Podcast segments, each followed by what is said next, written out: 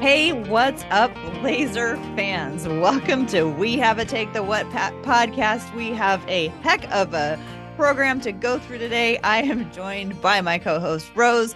How you doing, Rose? Oh, I don't know. How are you doing, Tara? Where do we even start after the last what 48, 72, 36 hours that the Blazers have gone through? We just have a lot to talk about. Let's skip the icebreaker today because we just have a lot to cover. yeah, it's a mess today. Today, Tara and I decided, well, I decided, and I brought Tara along for the ride because she has a newbie to tier makers.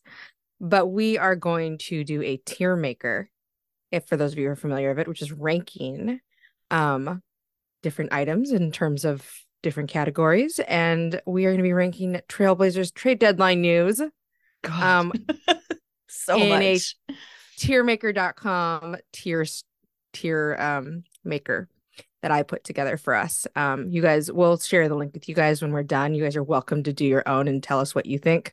Um, we'll share ours at the end of it, and we are going to rank uh Blazer trade deadline news based on how it makes us feel. we're talking about feelings.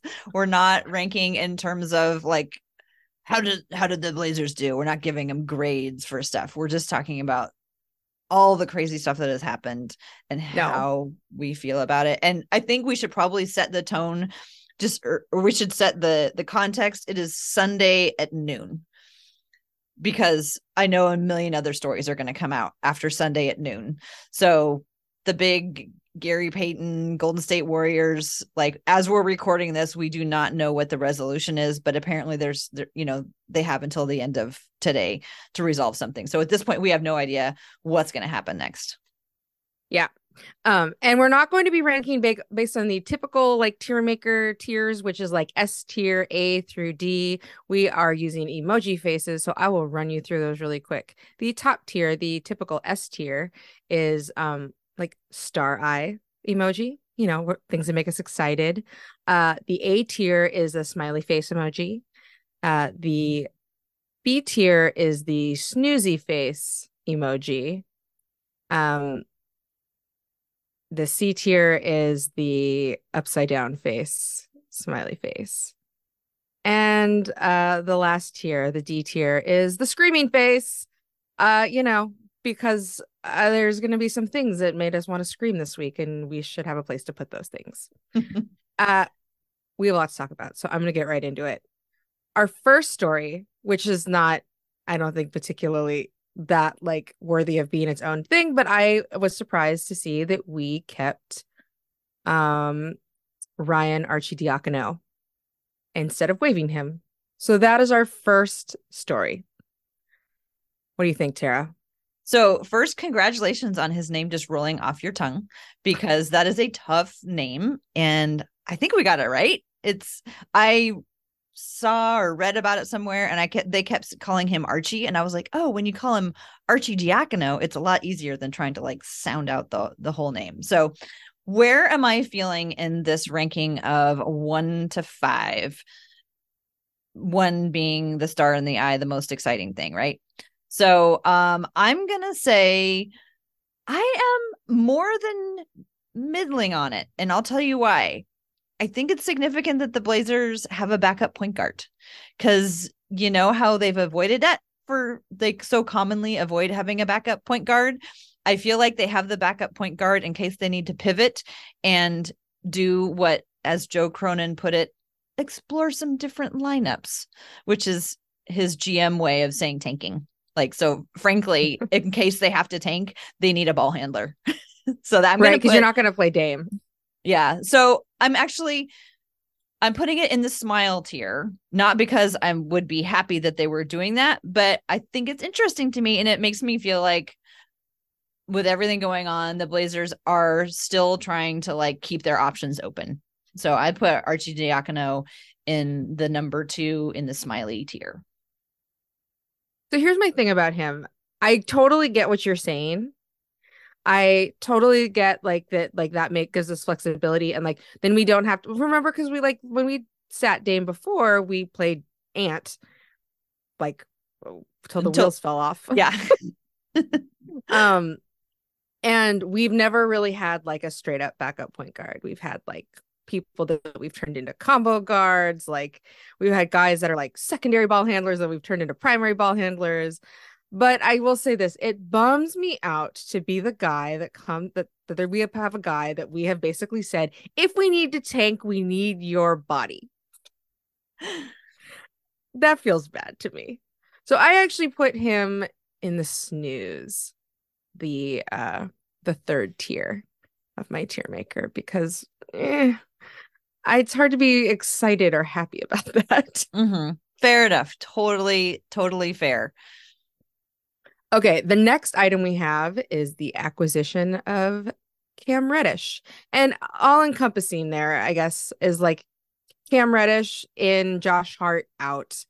Um, how do we feel about that? We've seen him play now once, although he it sounds like he was not like up to speed on like plays and style. They just inserted into a, him into the lineup just to see what would happen for like 15 minutes. I did not understand how big he was. And so when I was watching the game, I was like, holy smokes, that's a big dude. And so I'm really excited about it because that's something that we keep talking about. And you know, I love young guys anyway, reclamation project or not. You know, he's a guy who fell out of the rotation and lots of explanations about, you know, Thibs not liking young guys or whatever. So I think this is an opportunity. I like to look at it instead of as a reclamation project, just like an opportunity for, you know, him to play and actually do stuff. So I'm actually really excited about it. I am in number one on this one, which is not how I expected to feel until I saw him on the court and I saw how big he was. Mm. What about mm. you? Well, yeah. So I, like you, was very surprised to like realize how long he was, like big and long. And um, one of the things that came to my attention is like when I watched him play, I was like, he plays more of a. St- I mean, based on like the 15 minutes that I watched him play with us, he plays more of the style of Portland basketball. I think whatever that is right now, but like then he plays Thibs style basketball. And Thibodeau has like a very strong like personality and the like the kinds of teams and looks that he puts out there. There's some like very Thibodeau esque players. And so just in thinking about that, I was like, Cam Reddish plays a style that I think is more compatible with the way that the Blazers play. And Josh Hart could be an amazing Tib system guy. Like mm-hmm. the he look he looks like a Tib type player, like you know, Jimmy Butler esque, like like bulldog out there and i'm like maybe this is great for both of them mm-hmm. so i actually also put him in the star in the star eye uh, tier because i think that this could be really great for both guys which makes me feel good because i every every time a player gets traded away from the blazers i get really sad but my hope is that they go to a place where they are wanted and where they can be successful and i feel like this maybe is a great trade for both players um, Cam Reddish gets to start somewhere new where he gets to play. He gets to play a little bit more with a little more freedom of a different style of basketball than he's been asked to play. And Josh Hart gets to go to a place where he might just be like a like a Jimmy Butler style guy out there um, yeah. for a coach that hopefully wants to use him like in that way. Like so. Anyway, I'm glad yeah. that you I'm glad that you brought up the, you know, both players because I think I I totally agree with you on the Josh Hart thing in terms of uh fit and being happy there. I was worried at first. My, you know, my first tweet when I found out that uh, the coach was going to start Cam Reddish over Nas Little, my instinct was to be mad about that because you know we're all on edge and we all get mad about things very easily these days. At least I do. Um, and I was just like, why? What does Nas have to do to get on the floor? And then as soon as I saw what it looked like with him tall, I like got the vision. I was like, oh, having a tall guy next to Anthony and Damian will be so useful, even if he's not like a defensive stalwart he can see over people more so than Nas can. I think there's like three inches or so between the two of them. And that, that can make a difference, especially when you're not one of the like highest level tier teams. You got you got to use everything that you can uh, to your advantage, and I think having a little bit more size in in that starting lineup as you know cam gets more familiar with the system and uh, more in shape I, I think it could be a really good thing mm. Yeah, I agree. Um, so yeah, Cam Reddish, I'm excited to become your fan. Uh, The next item we have, let's move on, is to is a Dame, All-Star Dame, but also not named as a replacement for Steph. What are we thinking? Do you want to go first? Because I keep going first. Do you want to take a turn to go first, or do you want me to keep going first? Sure, I'll go first here. So initially, I was like, of course, like when I thought about it, I was like, of course, Dame's gonna be an all star. I mean, it's it's never guaranteed when you're like these small market teams. I feel like, but like Dame is like he's an all star brand player now, so I think it's it's easier for him to get like a fair look when it comes to like the coaching, the co- like what is like the coaches uh vote or whatever, and the players. Yeah, and the players. So like that seemed like he was going to get a fair shake there. And he'd been playing so well, it would be crazy for him not to be an all star this year. But the thing about him not being named a starter, I was like, ah. But I've I've decided I've made my peace with it for one reason. Dame is has like done his rise and is coasting high as like an NBA star. They gave the spot to Ja Morant instead, I believe. Ja's star is still rising and he's having a great season. And I think because he's newer and fresher and his star is rising, that there's a lot more interest that the NBA probably felt like he could generate as a starter in the All Star game that would, quite frankly, wouldn't benefit Dame in the same way. I don't know. What do you think about that? I with apologies to Cassidy, who's the biggest All Star fan, I can't stand All Star Weekend. I wish that they just gave him the week off. It makes me, I know it's supposed to be for the fans, and I can't believe that people's contracts are tied up in something like this, you know, whether or not they get, you know, max based on whether or not they're voted or playing in All Star games. I cannot stand the All Star game. I'm putting it in my scream face. I don't even want to be talking about the All Star game. I know, isn't this weird? I just like, nobody's gonna like unless you're Damian Lillard and you're doing every single event and you're also like giving a rock con- or like a you know concert musical performance, nobody's getting anything out of All Star Weekend. That's just my personal opinion. When you could be resting, these guys need rest, but instead they have to fly somewhere. They have to do all these things. Just give them a week off. So I'm putting that down into the scream face category. And I don't know, can we can I sneak in my take about um Shaedon as well?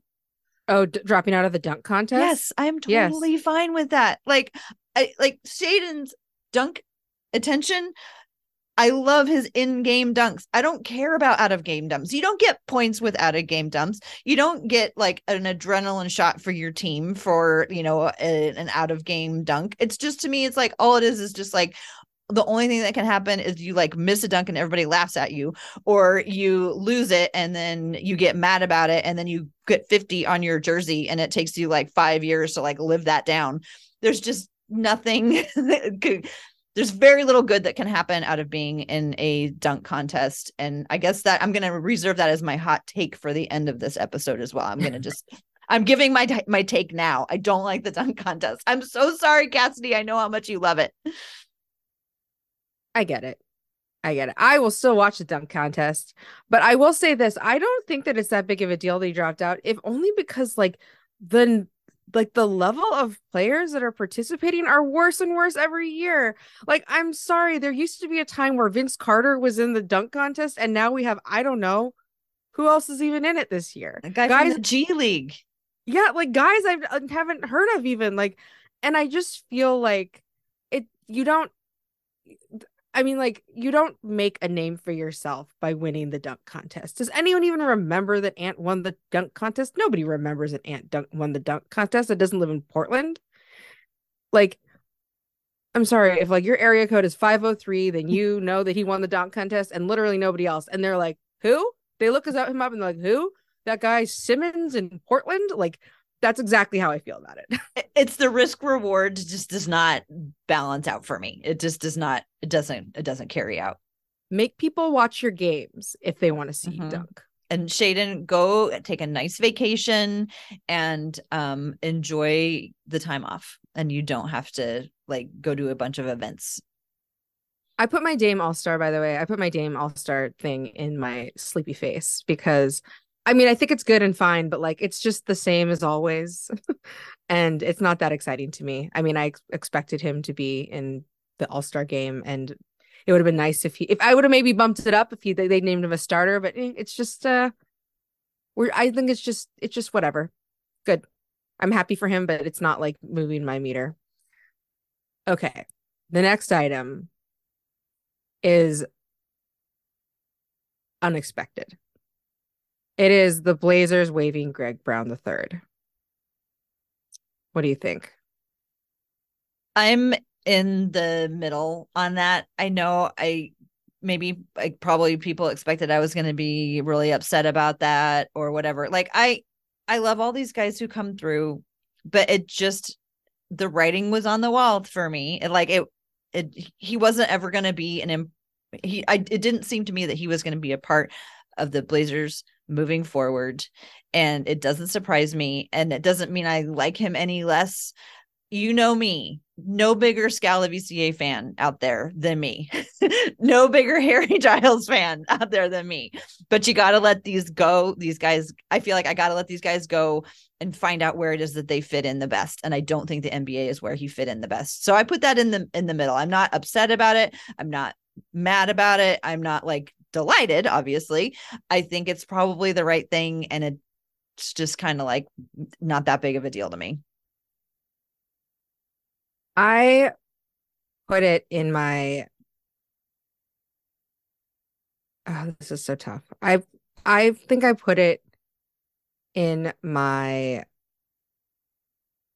Okay, I'm going to put it in my scream. But here's why. I and I've said this before. I really like exciting minutes. I really like exciting even even like garbage time minutes. And he made garbage time like fun to watch. And a lot of the times you just see guys like setting up like half courts and trying to run plays and just being, I don't know, like trying, just trying to get experience. You know, there's like definitely teams where you just see them trying to run like sets and mm-hmm. getting getting a getting practice doing that in a game situation but a game situation a garbage time is very different obviously but you aren't going to be leaving your seat and walking out of the arena early in garbage time if greg brown the third is going to be on the floor. I'm sorry, you might miss the best dunk of the whole game if you walk out of Moda Center early because you thought you could like get five minutes of traffic back or something. But you'll miss the best dunk of the night. Like I'm sorry, like he makes worth he makes it worth to stay to the very very end. And I don't turn off the game on TV if I know that it's we're to see garbage time minutes from Greg Brown the third. And so I put it on my screen face because I'm sad to see him go. But I know that it gives it opens him up for better opportunities where he's can maybe win some minutes, gets more playing time. And so I'm not like sad for him. I'm just screaming face for me. and that's what this is about. This is how it makes us feel. Yes. Okay. We've come. We've come to the moment, Tara. So we've come to the Gary Payton 2 controversy in our tier list. Mm-hmm. Mm-hmm. Let's unpack this one. Okay. Because it's still ongoing and unsettled. And murkier as it's somewhat murkier and somewhat okay. So here's here's where I'm gonna start with this one you know, two a couple weeks ago, we did a whole episode about Gary Payton, and I did my research. I listened to hours of podcasts of him talking, of his dad talking, of people talking about him. I mm-hmm. read tens of thousands of words about Gary Payton. Not a single thing that I came across not one thing indicated to me that he would be somebody who would get himself embroiled in something like this. He universally loved by everyone that he was a teammate of. Never a bad word against him. And seeing some of um you know some of people on Twitter, you know, saying stuff about Gary, I just I just don't see him purposely doing something that would be detrimental to his teammates, either team that he that he left.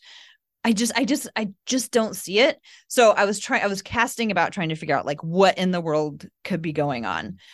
Um and this is like total speculation, but here's kind of where I landed because I was like the thing about these things is they're never as bad or as good as everybody makes them out to be. We all have to take a step back and look at them and try to figure out what's going on.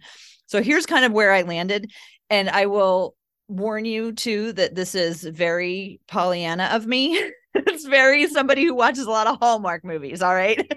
so you know that part of the reason that I don't think Gary would think Gary would do anything ill is because I've watched so many Hallmark movies that everybody in Hallmark has good intentions, unless you're like a developer or somebody who doesn't like dogs, then you're like an awful person.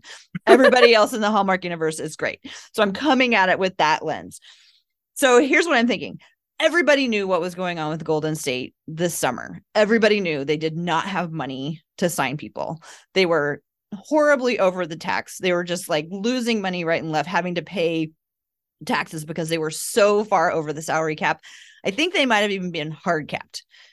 So as much as they loved Gary, they were not going to be able to sign Gary. It just was impossible, either like literally or figuratively. They were not going to be able to sign Gary.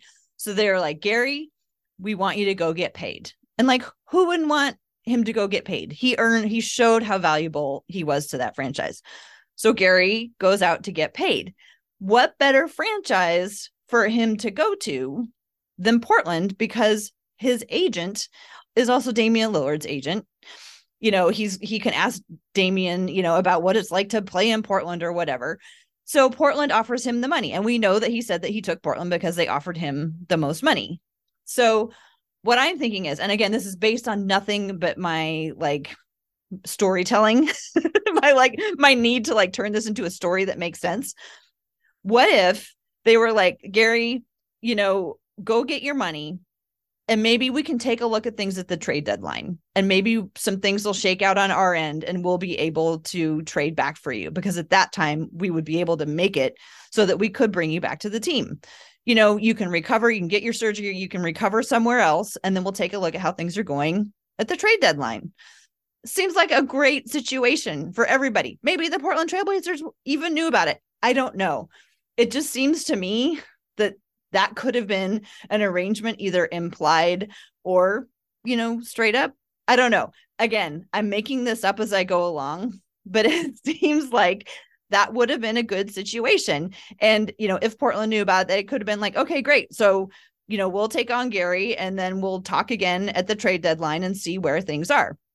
So, fast forward to the point where Gary has cleared, you know, his physicals but like Portland's not going to push him back into playing because they're like, you know, we respect that, you know, you're saying your body's not ready. Then we get into the two weeks away from two weeks away situation and then that just kind of goes on and then things just start to get a little wonky and people start saying where's gary? Why isn't he playing?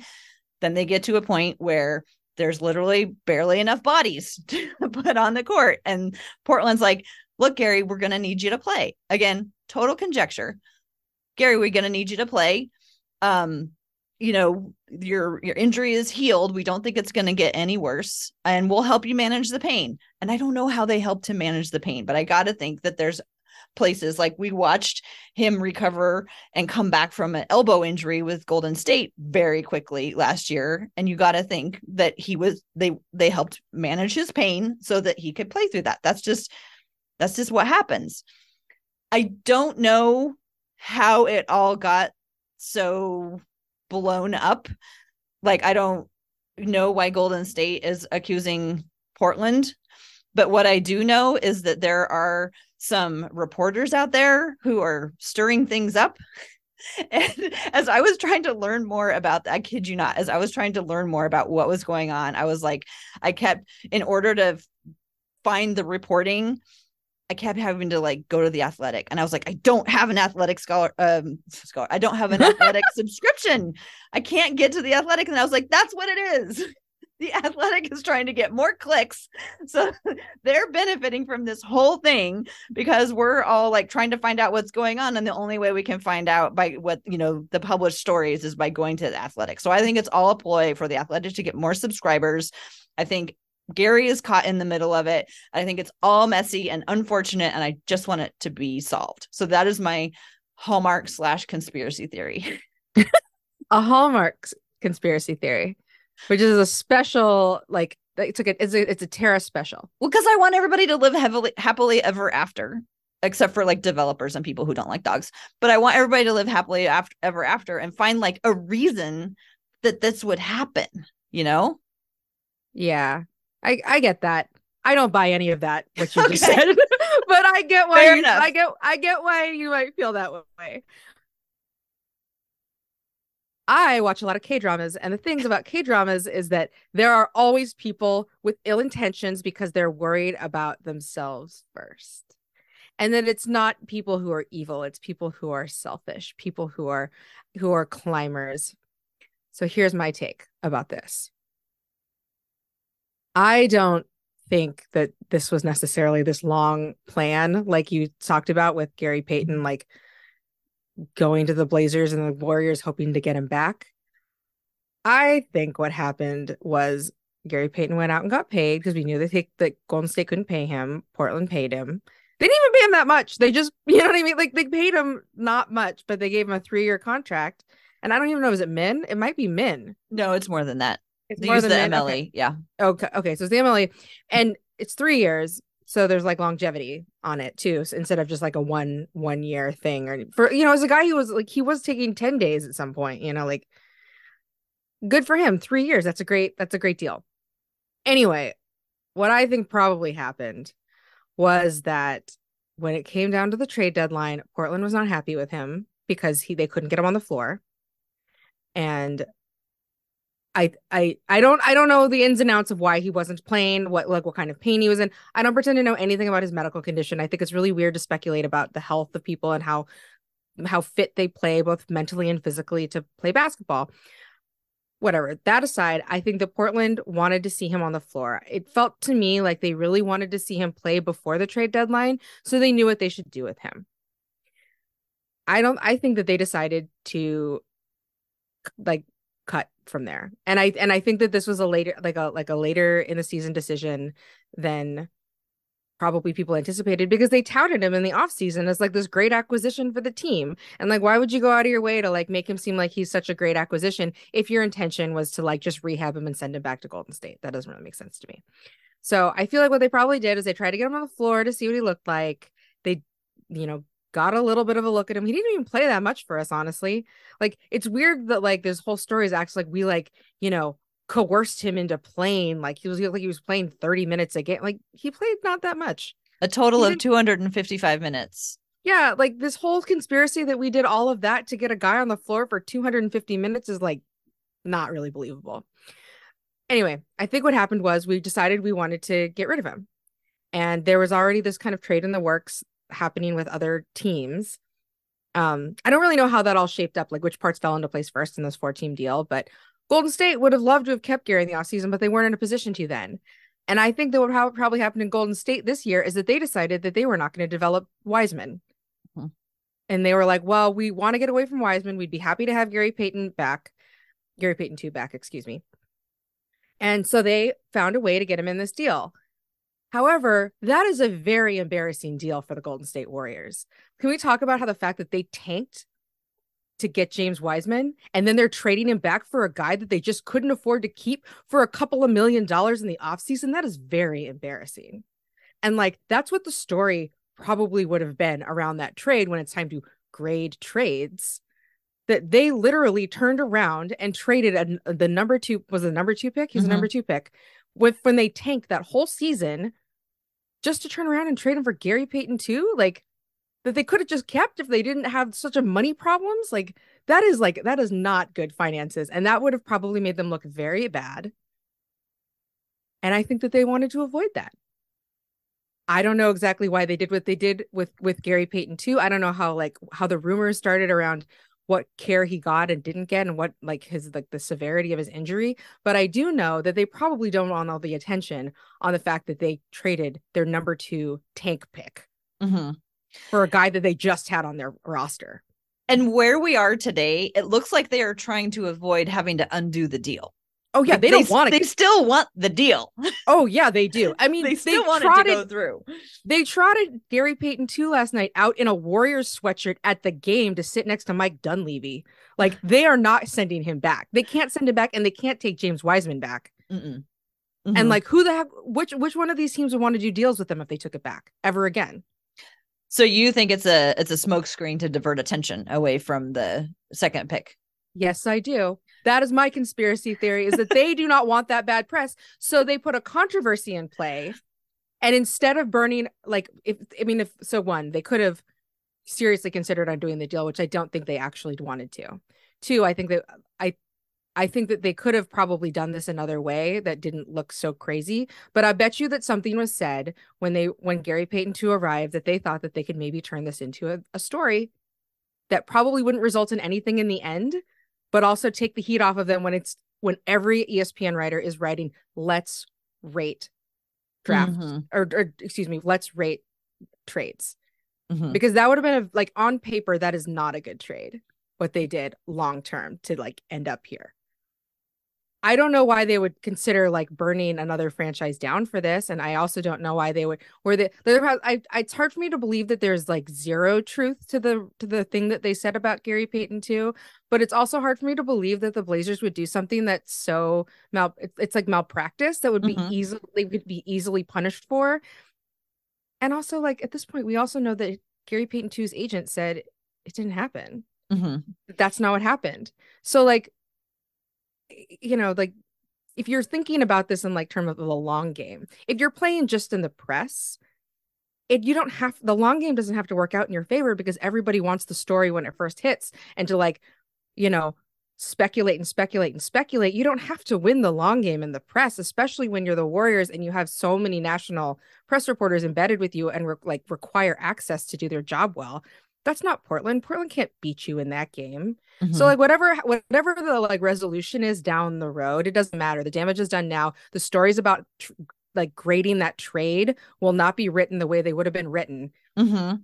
in like 3 months or whatever, when however long it takes for them to like resolve this. So they've Mhm. avoided the problem that they would have avoided and they don't really take any skin off the teeth. yeah, they're just going to be like, well, we can't really say, you know, because we don't really know. And oh, that's that's that's very that's a That's my tinfoil hat. plausible. Yeah, yeah. No surprise, it's better than mine. Although I still think that um I'm still not clicking on athletic links to go if that's No. there. So I put this in my scream category. Oh, it's my scream too. Yeah, It's scream. It's way bigger scream than if I'm rating my screams within a scream. It's Yeah. way bigger scream than Gary Brown or excuse me, Greg Brown the third getting uh getting waived. Yeah it's it's it's just it's it's not good it's messy. I just like i said i don't think that gary would like get involved in all of this on purpose and that's where it, when i see the the narratives start to say that that i'm like ah it just doesn't it just doesn't feel right. It just feels like a front office with more money more resources and more clout is just um you know gonna beat up on on ours because it's easy. And it's weird that like his agent is is Damien's agent. Like they they share an agent, and he's already come out and said it didn't happen. And like um the stories aren't quoting that. Like Woj, like every you know hour, like retweets the link to the same story that says nothing about what the agent said. You Yeah, know, good what Aaron Goodwin said. Like Yeah. no one has like pulled that quote despite the fact that it came through Chris Haynes. Mhm, It was official. He put his name on it. And like people aren't updating the fact that Gary Payton 2's agent is saying no, this thing didn't happen. Who is saying that it happened? Like, why do you have that in your I so to me, I think that the bad guy here is the Warriors. And I think that's the Warriors kicking their kicking their like status around, their privilege within the league as being like you know the reigning champions with tons and tons of press and resources pumped into them that like they can't come up smelling that bad because we do not have the coverage or the press to like really win a war in the media especially when they got off on the first they got i mean they got off on like a dirty foot. They dropped that story right before cronin went in front of the press. Yeah, that was that was mean. yes they did that right before he, he was supposed to go speak to the press. He had nothing he, there was nothing he could do to prepare for it. He took questions on it. He went on the record and he said we did everything by the book. He put it he said exactly what he what you're supposed to say.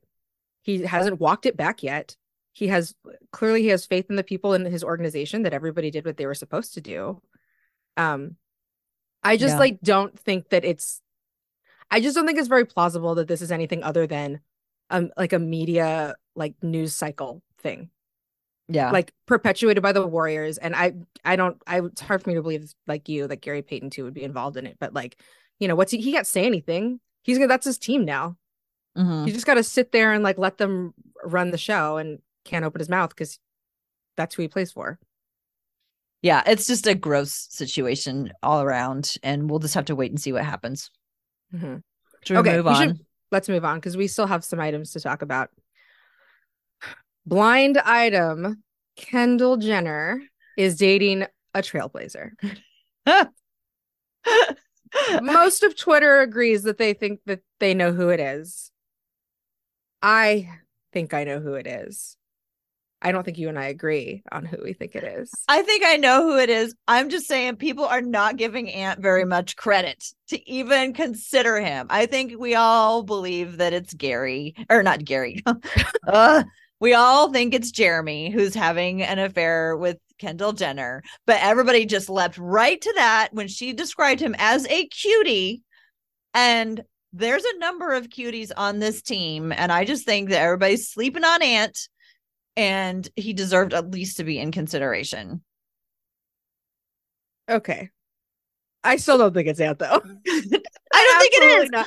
I don't think it's Ant. I just think people are not giving Ant enough credit for possibly being him. They're just not even considering him in the mix. And I just say give Ant the, you know, the credit to at least be considered in the mix. Okay. Or Naz or Jabari. They're Okay. all cuties. This person the- was described as a cutie. Our guys are the, cutie. Uh, some of them are married. Like Justice is a cutie, but he's he's married. I I I just don't think it could be anybody other than Jerami. Also, just by virtue of opportunity, like Jerami's involved in fashion. Like he, you know, he's it, it just he just makes more sense than Ant. Where's Ant gonna meet that. Kendall Jenner? I absolutely believe it's Jerami. I'm just saying everybody give Ant a little bit of a consideration. Okay. You know, that's all I'm saying. But where do you put it in the in your uh ranking? Oh, it's my upside down smiley face. Okay. That's where this one lives because everybody wants. Okay, so we had a listener question. Someone wanted us to talk about the Kardashian curse. I have to tell you, I am not a Kardashian scholar. I am not a Kardashian enthusiast. I am not a novice. I am a nothing. Somehow I have lived this life not really learning anything about them except for what some of their names are. um I don't know anything about the curse. I do know that a lot of people don't like the Kardashian hype that comes around like when like their franchise when you know they're dating one of their players that like they they draw a lot of attention, they become a media distraction or whatever. Um I it's hard for me to imagine she's gonna be showing up to a bunch of games here, but I my upside down smiley face. I I'm not really I'm not I'm not really opposed to it. I think it's good for guys to feel like they can come to Portland and still like get a hot Hollywood girlfriend. So like, you know, good for him if that's who whoever him is, good for him. And maybe it's good for the overall like uh view of the franchise culture. It's possible to date a Kardashian and play in the Pacific Northwest. and that is exactly mine is in the smiley face. I think oh, I think it's a great thing. like you said, it says like you can play for Portland and still have a supermodel girlfriend. That's got to be a good thing, right? And also, I am pro love, as we've discussed on this podcast at great le- great length. I love a happy ending. If Jerami is happy, I am happy. There, I didn't see like Devin Booker like playing terrible while he was dating her.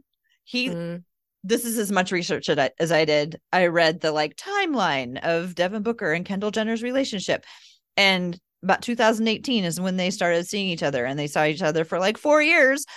Happens to be the same time that he ascended, you know, to be like a really great basketball player. Now, I'm not saying that Kendall is going to like, you know, turn Jerami Grant into a Devin Booker level player, but I'm not, I don't think we can assume that she's going to harm him by hanging out with him. I am pro love. I am pro Jerami being happy. And I am pro people thinking that they can date a supermodel playing in Portland because I really believe that they are going to try to make a run for it this summer. And it was so refreshing to hear our GM say that they're actually going to go for it rather than sitting there going, oh my God, nobody wants to come to Portland. You know what? Go for it, Joe. And you can trot out Jerami or Ant or whoever it is with their Kardashian girlfriend and go, look, you can come to Portland, you can shop at Nike, and you can have a supermodel for a girlfriend. I love the optimism on that. And I actually like really agree with you that like when I heard them saying that they want to go for it, like that made me feel really good because I feel like we've always been preparing for the next day, preparing for the next day, preparing for the next day, and like never it's today. And I'm like, well, you have Dame today. Let's see what we can do with it today and maybe take a little bit from the next day and just, you know, run with our money a little bit. I think that that's fine. I think that we don't need to worry about our picks. So, I mean, I mean, we're not going to be like the, what is it? The, which team is it? The, the Lakers that are burning through all their first round picks that they've like, they don't have any for like 10 years or whatever. Um, we don't have to be like that, but like, we got some resources. Let's run with it. It's fine to mortgage your future a little bit. Mm-hmm. Um, moving on. I want to make sure we get through the stuff that we. Oh, we should talk about Matisse Thybulle. Yes, the acquisition of Matisse. Mm-hmm. What do we think? You know, I am excited. I actually I have to apologize and take back. My initial reaction was like when Josh Hart left, he was a very handsome man. And right now the Blazers are an extremely handsome team. And in my poor choice of thinking, I was like, Matisse is not as handsome as Josh Hart. We just like went down that department. But you know what? I was wrong. I should not have even thought about that. Looks are not important in this. And then I sat down and watched like three hours of Matisse's vlogs, which are amazing. He is he has a YouTube channel. He ran a blog or a vlog about being in the bubble and he is adorable and he's funny he has a great sense of humor he has a great smile everybody loves him I'm very excited about to learn more about Matisse. And you know what? Gary Payton was a, an aggressive defender. And, you know, he did a lot of things that, you know, the Blazers need. And I, I really don't think that there's much of that that Matisse couldn't do or couldn't learn to do. I'm very excited about Matisse. He's also a four year college player, which for a long time was kind of like the bedrock of the Blazers kind of in their more successful years and i'm not saying you have to be a four year player to be successful but sometimes having one of those kind of guys on the team it's like just kind of a maybe a different vibe and i'm i'm excited. I'm really really so i am like stars again. You can see how much i love getting new players. He's i'm gonna put him up next to cam reddish in my stars in my eyes tier. Uh, I agree with you about uh, Matisse. I was actually really happy to see us make like a defensive um trade because we had like divested from Gary Payton 2, and then we didn't completely divest from defense altogether. We just picked up another style of defender. It's someone who I mean, I think he's it wasn't he all NBA all the all defense team? Second team. Second couple, team, yeah. A couple times. Like that's he's a legit defender. Mm-hmm. And like obviously I don't think our de- defense is as bad as it once was. It's like uh, right now a little bit of our offense is our problem but i feel like he's also bigger and longer and athletic and also he's from the pacific northwest. He went to uw you know he we know he can stand the rain. Like as much as i love josh hart i knew that josh hart in his heart was not happy every time he looked out his window and saw the rain and the clouds and i'm like Matisse Thybulle grew up here. He should know. If anything, it's sunnier in Portland than it is in Seattle.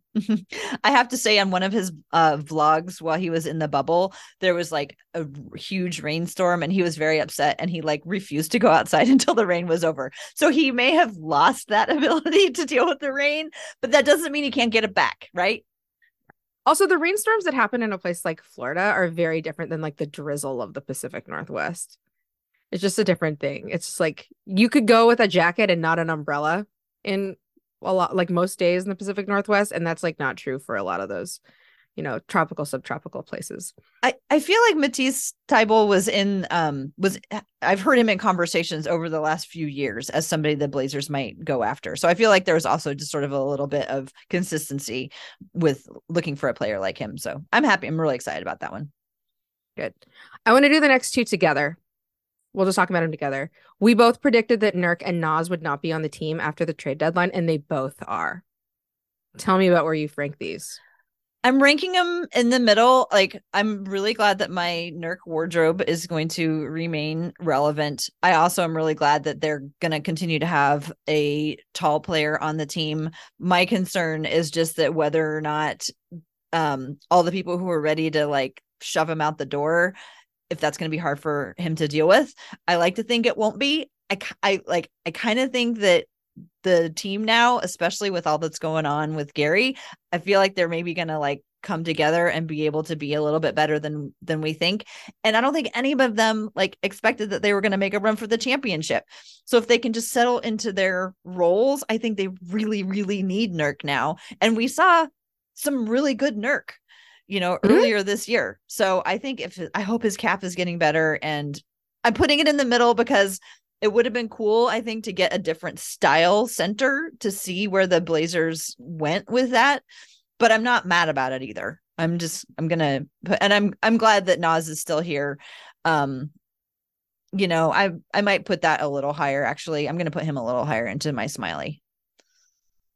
How about uh, you? I put the I put them both on my smiley.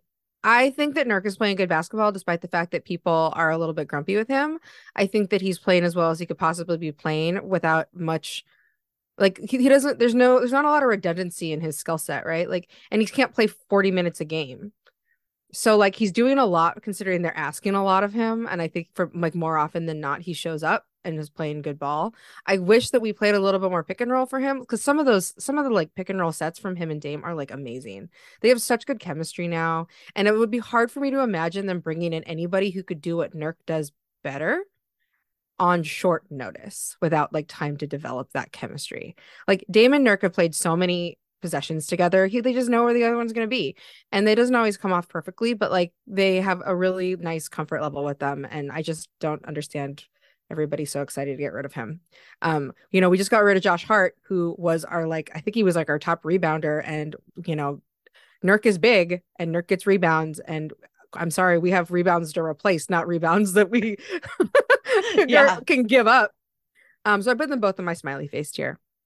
I think we have time for probably one more, and I just want to do this one really quick for our last one. I wanted to I want us to grade.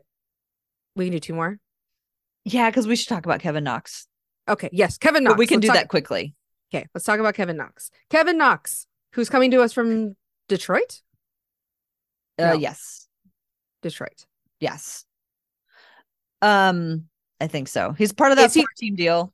Yeah. He's so we don't know for sure that he's coming until he gets greenlit by the Golden State Warriors to come here. Kevin Knox. I am in the upside down face about that one. I I I actually am just like holding off until this whole thing goes through to learn any more about him. Um I, yeah, I just absolutely don't know anything about him and so I'm to I'm to I'm to think that he's probably not an, a huge part of their future moving forward. Um, I'm gonna put him in my upside down face just because it just is lingering with this whole icky mess. And it's not his fault. But until we get out of this mess, I don't know anything about him. I put him in my sleepy face because I just one, I don't know anything about him, and two, I didn't want to get invested in anybody that might not be here. And it's not even clear if he's going to get traded here for us to even decide whether we're going to keep him and play him or not. Um, but I mean, I suspect that that trade will go through. I the Golden State has really not indicated that they're not interested in that trade going through, and it would be a mess to undo it at this point. Um, but if he if we decide to keep him and he becomes a part of the team i am excited to learn more about him and to find uh, reasons to be excited about him. But for now i'm a little bit sleepy face on it. Okay now we'll go to the last one. The last one i want to talk about is the josh hart press conference last night after the Knicks win because I I know that we've all we've we felt like a, a little bit of a tension with the Josh Hart hype train this year, you know, as he's he he like kind of got in a rut where he wasn't really shooting the ball.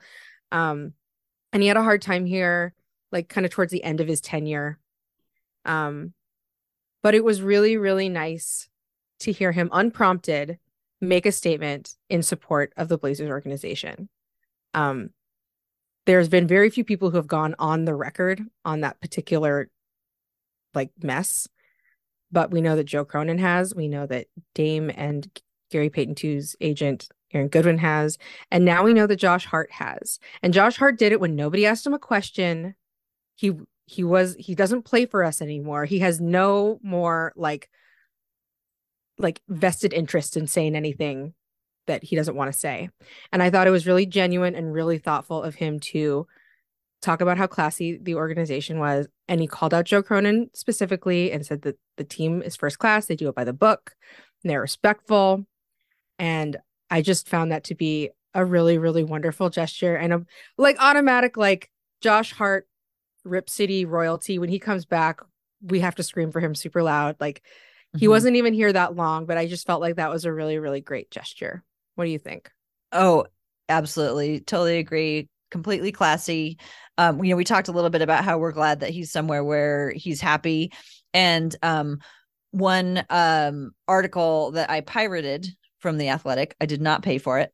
Um um, you know, you stumbled upon, you stumbled uh, yes. upon it somehow. Um beat reporter Jason Quick talked about how everybody was so glad to leave Portland, which I thought was like a really cruddy thing to say. Like, you know, how happy uh, Robert Covington and Norman Powell were, and how excited Josh Hart was when they showed the video of him getting um getting back with Jalen Brunson and like all this stuff. And like I just thought it was cool for Josh Hart to go out of his way to make sure that everybody knew that he appreciated his time in Portland when, you know, everything's going on right now. And also, you know, to given that a Portland beat reporter is saying how happy everybody is to get out of Portland, that somebody who just got out of Portland, you know, um, contradicted that storyline. So I'm putting up in my starry eyes, um, my or my yeah my starry eyes tier. Yeah, same. Josh Hart, I, if you if you I would listening... put that reporter down in my upside down frowny fear uh tier. Josh Hart, if you are listening, we really appreciate you. We loved having you here. You were so fun to root for.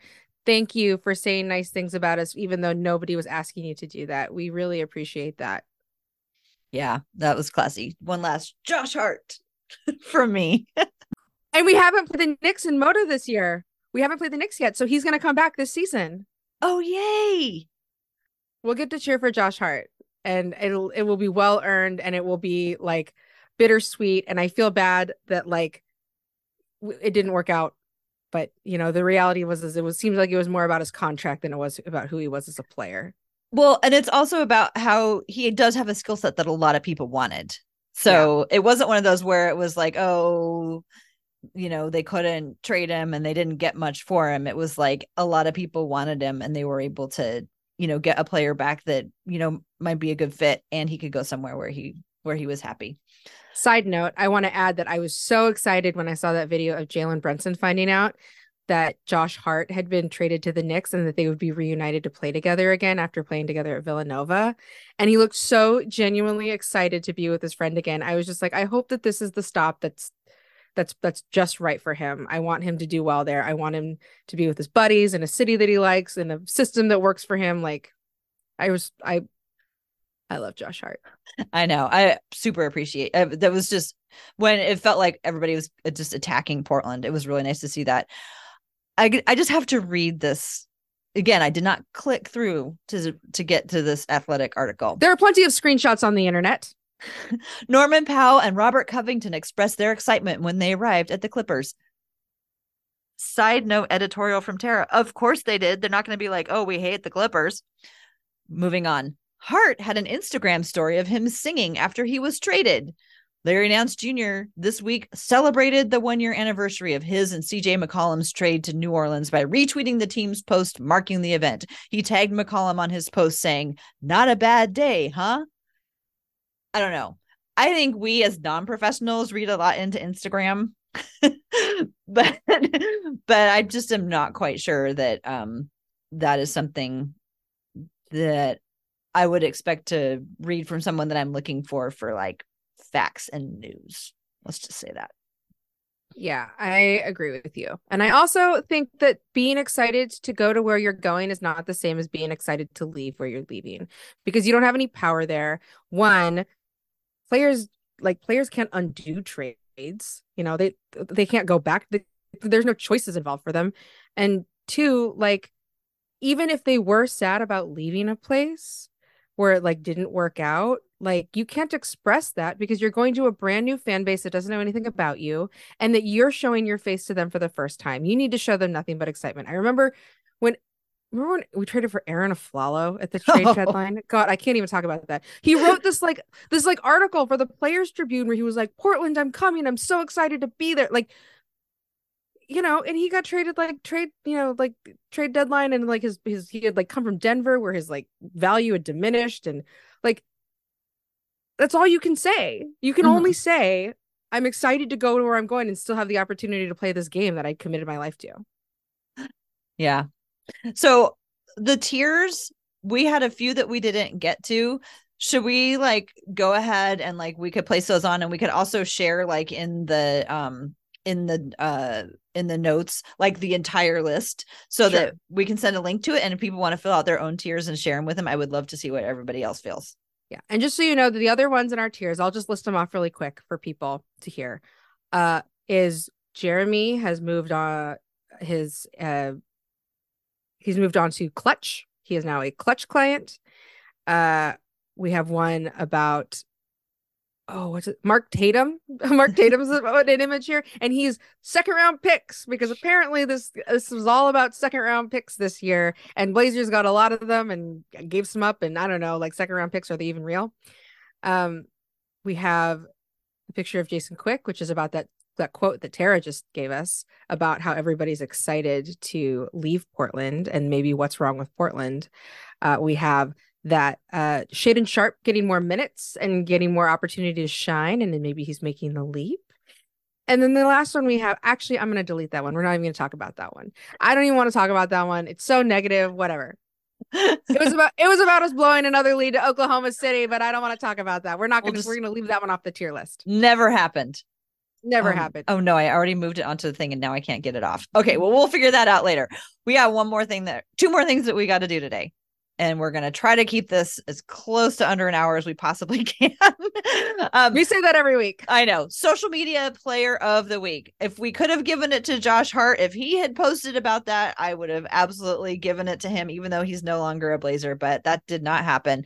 So we have a few other options available. It was actually a pretty good week we had one a, an instagram story shared today by damian lillard and it is a picture of somebody flying on some sort of flying machine world's first flying bike debuts at the us auto show and damian um, shared that in his instagram story and said about to be flying to the game on the s so I'm very excited for Damian Lillard to show up on a flying bicycle. And uh, I just thought that was so funny that he put it in Instagram and it was like so completely out of the blue compared to everything else that was going on. It was just refreshing to see different content.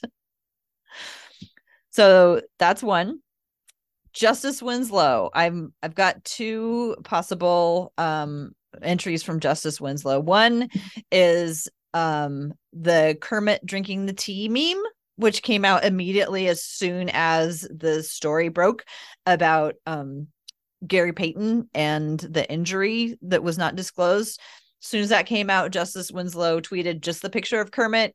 Can't say for 100% if it's related, but it sure seems like it might be.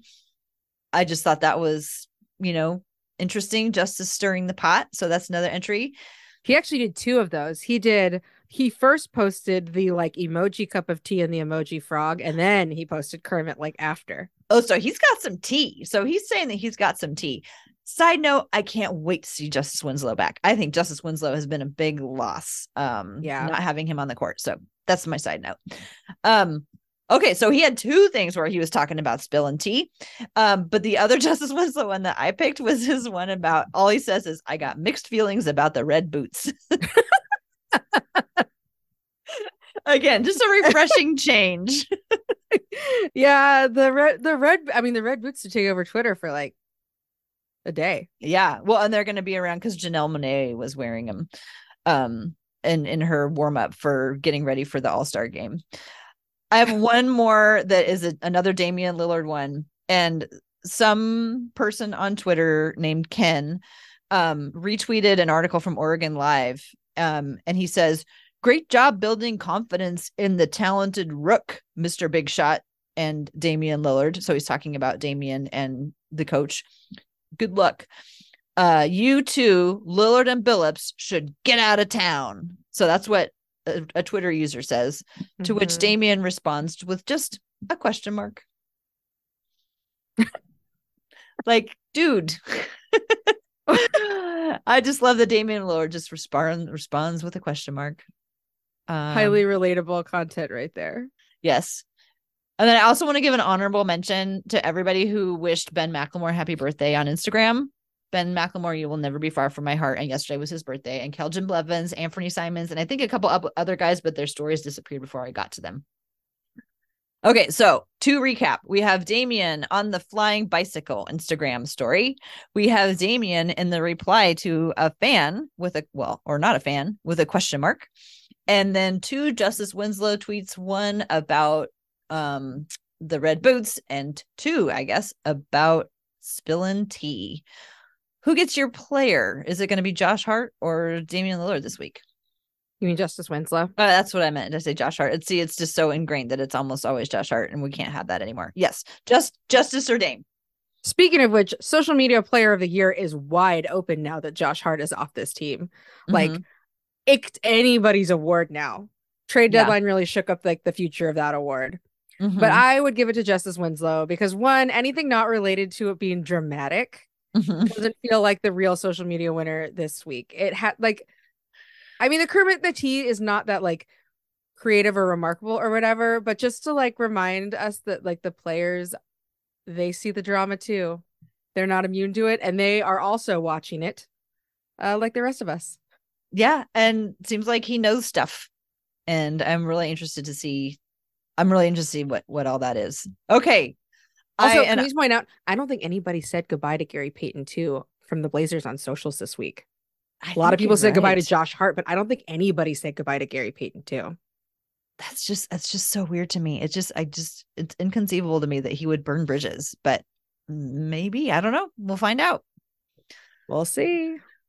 So, congratulations to Justice Winslow on your excellent social media plays this week. We appreciate your service, especially to lighten the mood, considering everything else that's going on. And congratulations to Damian for getting runner up.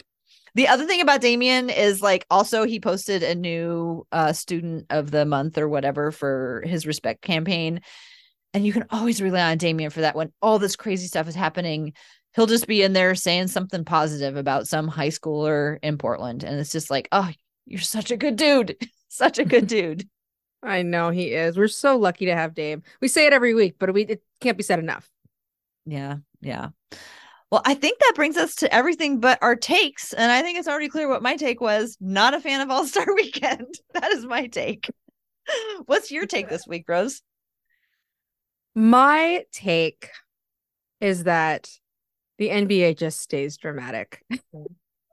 I mean, I'll say this like Portland really hasn't been the center of that much drama in the NBA considering how much drama goes on in the NBA. And it's maybe it's just our turn. Mm-hmm. You know, we have like I was thinking about how like with um with like I mean earlier this week we saw the like midnight trade of KD and like the Nets blow it up and like that was like not that long ago. We didn't even talk about that. No, no. Oh so much drama happens in the NBA. Maybe it was just bound to come around to us once. And honestly, a testament to how little drama happens for the Blazers. We've been hearing the same stupid Damian Lillard quote about whether he's loyal to Portland or not. Like, that's the only story that can come out of Portland because we are not a very dramatic organization. Mm-hmm. And you know what? It took the Golden State Warriors to drag us into drama for it to be like a thing. Mm-hmm. So that's a good take. I like it your conspiracy theory was better than mine. Your take is better than mine. I am so glad I brought you on. you can always you can always dress up whatever bizarre thing I say. we are very complimentary in that we we see it from very different angles. oh, Rose, it was great to talk to you. Um, oh, I think let's shout out the two people that we got questions from. I think we addressed yes. the questions. Um, the one Jason was one of them yeah jason um and then the other one is uh where did they go their their name on twitter was just d and they wanted us to address the gary payton thing and they asked the question like really early in the gary payton stuff and so i think we covered it um you know D said, uh, speak on the GP situation, whether the trade was fair. Jason Quick's quote, it's unfortunate GP was injured early on and wasn't as good a fit. um so thanks for your question d. I hope that we um addressed it in the best way that we could considering how crazy everything was. And as always jason thank you for your question and for listening. And to everybody who listens i'm amazed that anybody listens and i'm so grateful. Rose where can people find you on twitter or wherever you want to tell people to find you uh, you can find me at Rose L Harding on Twitter. You can find me there on Instagram too, but my basketball content there is lacking. So just a caveat, it's mostly just me and my family and my dog. You can find me on Twitter at TCB Biggs. I'm also there on Instagram, but my pictures on Instagram are mostly from walking around my neighborhood and pictures of my cat, who's very grumpy and never once pr- um, poses and looks cute, and a lot of sunsets as well. So TCB Biggs on whatever platform. You can find the We Have a Take podcast at We Have a Take. And thank you to everyone for listening as always. And as always, go Blazers!